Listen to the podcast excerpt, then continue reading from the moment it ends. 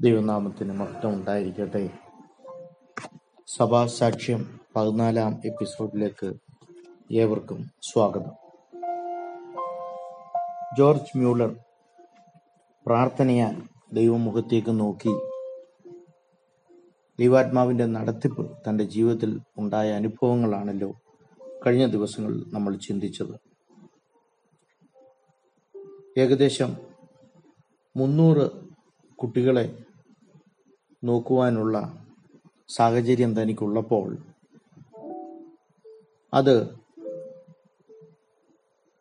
ആ സൗകര്യങ്ങൾ ആയിരം അനാഥ കുഞ്ഞുങ്ങൾക്ക് വേണ്ടി വളർത്തണം എന്ന് തനിക്കൊരു ആഗ്രഹമുണ്ടായി. അവർക്ക് ആവശ്യമായ പാർപ്പിടവും ആഹാരവും മാത്രമല്ല ആത്മീയ പോഷണവും കൊടുക്കുവാൻ താൻ വളരെ ആഗ്രഹിച്ചു. അതിന് പല കാരണങ്ങളുണ്ട്. ഒന്നാമതായി വേണ്ട അത്രയും സ്ഥലമില്ലാത്തതിനാൽ പല അപായ അപേക്ഷകളും പുതുതായി വരുന്ന പല അപേക്ഷകളും തനിക്ക് നിരാകരിക്കേണ്ടതായി വന്നു. രണ്ടാമതായി പാവപ്പെട്ട കുടുംബങ്ങളിലെ കുഞ്ഞുങ്ങൾക്ക് ധാർമ്മികമായി പല മൂല്യശോഷണം നടക്കുന്നതായി തനിക്ക് മനസ്സിലായി. മൂന്നാമത് അനാഥ കുട്ടികളുടെ ദയനീയ അവസ്ഥ അവരെ എടുത്ത് സ്വന്തം കുഞ്ഞുങ്ങളെ പോലെ വളർത്തണം എന്നൊരു ആഗ്രഹം തന്റെ ഉള്ളിൽ കൊണ്ടുവരുവാൻ ഇടയായി നാലാമത് അധപ്പതിച്ചു പോകാമാകുന്ന ഈ കുഞ്ഞുങ്ങളെ അവരുടെ ചെറുപ്രായത്തിൽ തന്നെ ആത്മീയ പോഷണം കൊടുക്കേണ്ടത് അത്യന്താപേക്ഷിതമാണ് എന്ന് തനിക്ക് മനസ്സിലായി.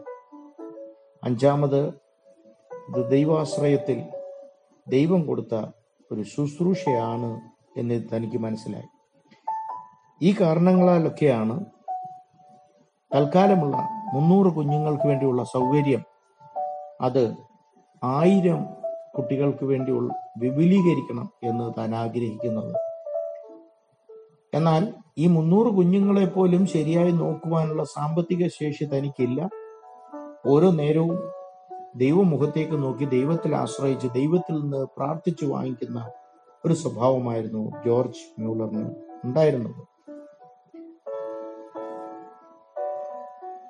താൻ ഈ ഒരു തീരുമാനം എടുക്കുമ്പോൾ ഏകദേശം നാനൂറ്റി എൺപത്തി മൂന്ന് കുഞ്ഞുങ്ങൾ അവരെ അപേക്ഷ കൊടുത്ത് അവർ കാത്തിരിക്കുന്നുണ്ടായിരുന്നു. അതുകൊണ്ട് താൻ ഒരു പുതിയ കെട്ടിടത്തിനായി പ്രാർത്ഥന ആരംഭിച്ചു. ആയിരത്തി എണ്ണൂറ്റി അമ്പത്തി ഒന്നിൽ ജനുവരി നാലാം തീയതി അവിശ്വസനീയമാവണ്ണം മൂവായിരം രൂപയുടെ ഒരു ഓഫറിംഗ് തനിക്ക് കിട്ടുവാൻ ഇടയായി തീർന്നു. ഏകദേശം പത്തൊമ്പത് മാസം കഴിഞ്ഞപ്പോൾ പലർ ചേർന്ന് എണ്ണായിരത്തി ഒരുന്നൂറ് പൗണ്ട് കൊടുക്കുവാൻ ഇടയായി. ഇതൊക്കെ ദൈവത്തിന്റെ നടത്തിപ്പാണ് തന്റെ പ്രാർത്ഥനയുടെ മറുപടിയാണ് എന്ന് തനിക്ക് മനസ്സിലായതുകൊണ്ട് ആയിരത്തി എണ്ണൂറ്റി അമ്പത്തിയേഴ് നവംബർ പന്ത്രണ്ടാം തീയതി ആ പുതിയ കെട്ടിടം പൂർത്തീകരിക്കുവാൻ തനിക്ക് കഴിഞ്ഞു. ഏകദേശം പുതുതായി നാനൂറ് പേരെ കൂടെ ചേർത്ത് ആ പുതിയ കെട്ടിടത്തിലേക്ക് ആരംഭിക്കാൻ അവർക്കിടയായി. എന്നാൽ തന്റെ പ്രവർത്തനം അതുകൊണ്ടൊന്നും തീരുന്നില്ല. പിന്നെയും അപേക്ഷകൾ വന്നുകൊണ്ടിരിക്കുകയാണ്. അപ്പോൾ പുതിയതായി ഒരു നാനൂറ്റി അമ്പത് കുട്ടികൾക്ക് വേണ്ടിയുള്ള ഒരു പുതിയ കെട്ടിടം മൂന്നാമതും പണിയണം എന്നത് എനിക്ക് ആഗ്രഹമുണ്ടായി. നാലര മാസത്തിന് ശേഷം മൂന്നാമത്തെ കെട്ടിടവും തുറക്കുവാൻ ദൈവം കൃപ ചെയ്തു. അവിടം കൊണ്ടും തീരുന്നില്ല. വീണ്ടും അപേക്ഷകൾ വന്നുകൊണ്ടിരിക്കുന്നു. ദൈവത്തിലുള്ള ആശ്രയവും വിശ്വാസവും കൂടി വന്നതേയുള്ളൂ അങ്ങനെ ഈ അനാഥ കുഞ്ഞുങ്ങൾക്ക് വേണ്ടിയുള്ള നാലാമത്തെയും അഞ്ചാമത്തെയും കെട്ടിടങ്ങൾ അത് താൻ വിശ്വസിക്കാൻ തുടങ്ങി.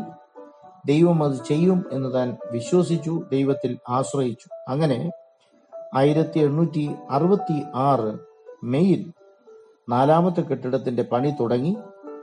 അത് തീരുന്നതിന് മുന്നമേ തന്നെ ആയിരത്തി എണ്ണൂറ്റി അറുപത്തിയേഴ് ജനുവരിയിൽ അഞ്ചാമത്തെ കെട്ടിടത്തിന്റെയും പണി തുടങ്ങുവാൻ ഇടയായി തീർന്നു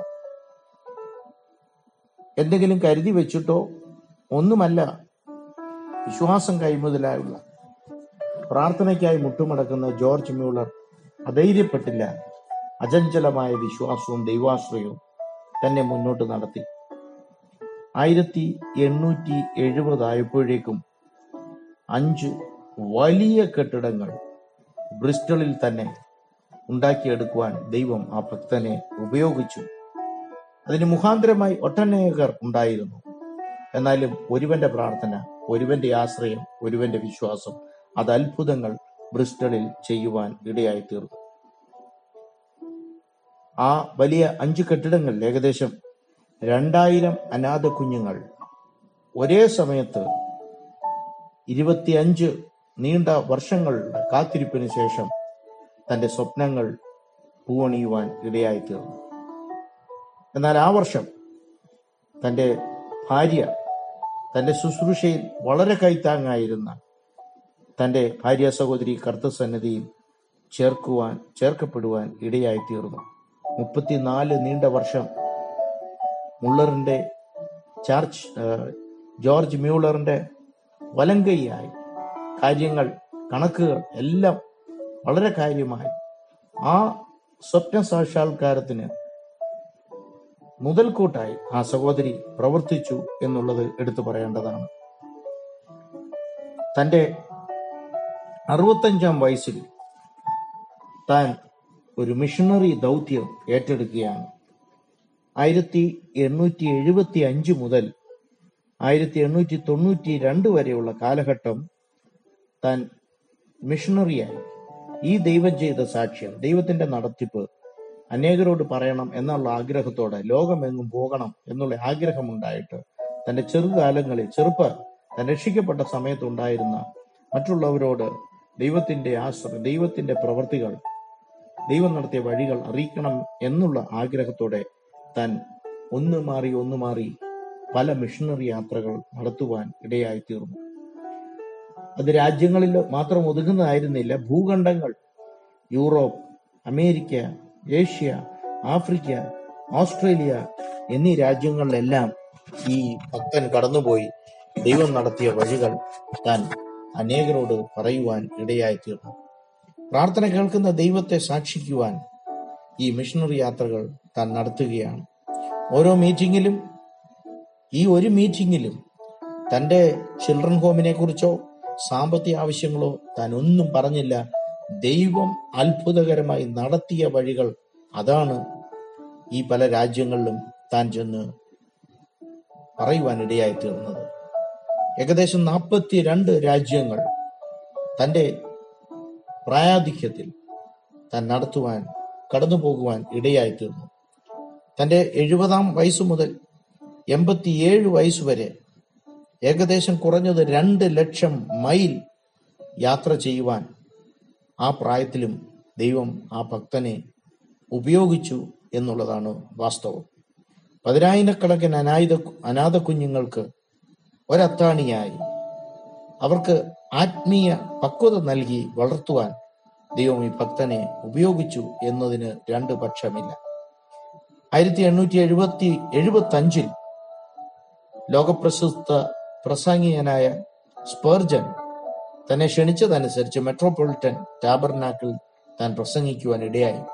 തന്റെ മിഷണറി യാത്രകളിൽ ഒട്ടനവധി കാര്യങ്ങളുണ്ട് സമയച്ചുരുക്കം മൂലം എടുത്തു പറയുവാൻ ആഗ്രഹിക്കുന്നില്ല.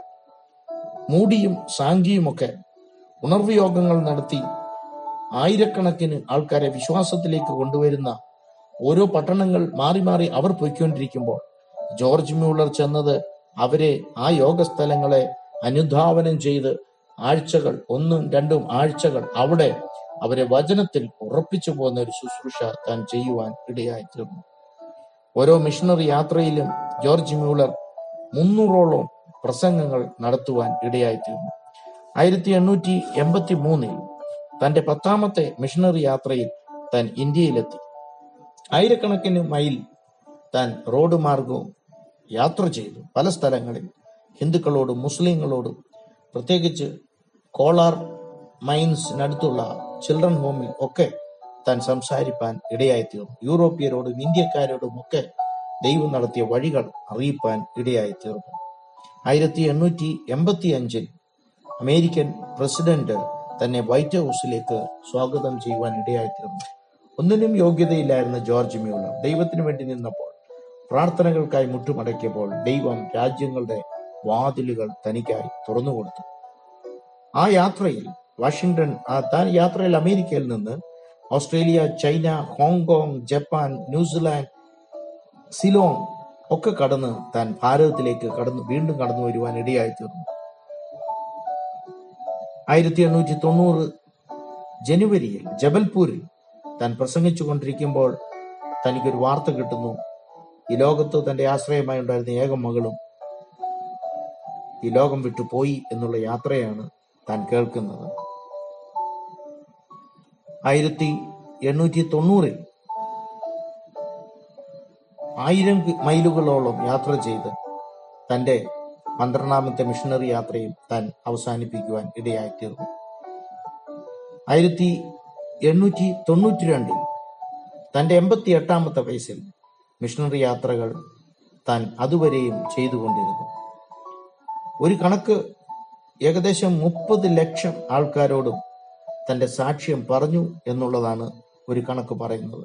പല പട്ടണങ്ങളിലും താൻ കടന്നു ചെല്ലുമ്പോൾ താൻ വളർത്തി വലുതാക്കിയ കുഞ്ഞുങ്ങൾ തന്നെ വന്ന് കാണുകയും അവരുടെയെല്ലാം നല്ല നില തനിക്ക് മനസ്സിലാകുകയും ചെയ്തു.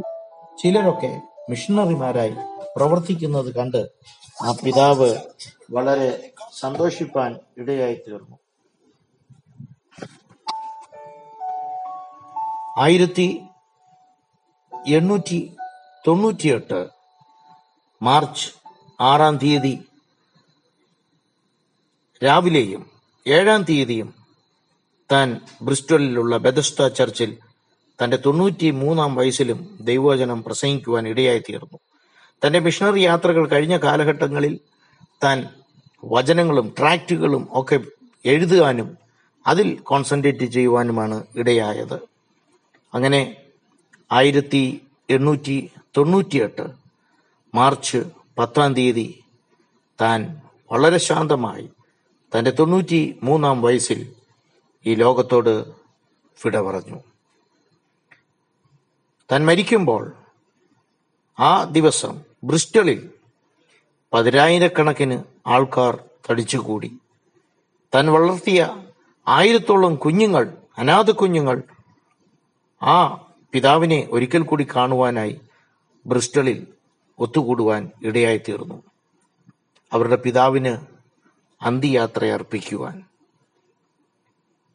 ആ മഹത് വ്യക്തി ജോർജ് മ്യൂളർ പ്രതിഫലം വാങ്ങാനായി ആ പ്രാർത്ഥനാ മനുഷ്യൻ പതിനായിരം അനാഥ കുഞ്ഞുങ്ങളുടെ പിതാവ് ഈ ലോകത്തിൽ നിന്ന് യാത്രയായി. കർത്താവിന്റെ വരവിൽ അവന്റെ മധ്യാകാശത്തിൽ നമ്മൾ എടുക്കപ്പെടുമ്പോൾ ആ മഹത് വ്യക്തിയെ നമുക്ക് കാണാം. അദ്ദേഹം ഈ ലോകത്ത് തനിക്ക് ലഭിച്ച ആയുസ് ഒട്ടും വിശ്രമിക്കാതെ തന്റെ നല്ല വാർദ്ധക്യത്തിൽ അവസാന നിമിഷം വരെയും ക്രിസ്തുവിന്റെ യഥാർത്ഥ ഭടനായി യഥാർത്ഥ സാക്ഷിയായി പ്രാർത്ഥനാ മനുഷ്യനായി ദൈവത്തിൽ ആശ്രയിച്ച് ആ മഹത് മിഷണറി ആ മഹത് വ്യക്തി തന്റെ ദൈവം കൊടുത്ത ആയുസ് വളരെ വ്യക്തമായി ഉപയോഗിച്ച് അനേകരെ ആയിരക്കണക്കിന് കുഞ്ഞുങ്ങളെ ദൈവകൃപയിൽ വളർത്തുവാൻ ദൈവം അദ്ദേഹത്തെ ഉപയോഗിച്ചു. ജോർജ് മ്യൂളറിന്റെ പ്രാർത്ഥനാ ജീവിതം ദൈവാശ്രയം വിശ്വാസം മിഷണറി പ്രവർത്തനങ്ങൾ നമുക്ക് നല്ല ഉദാത്തമായ ഉത്തമ ഉദാഹരണമായി മാറട്ടെ. നമുക്കും ആ വഴികൾ പിന്തുടരാം. ദൈവം നിങ്ങളെ ധാരാളമായി അനുഗ്രഹിക്കട്ടെ.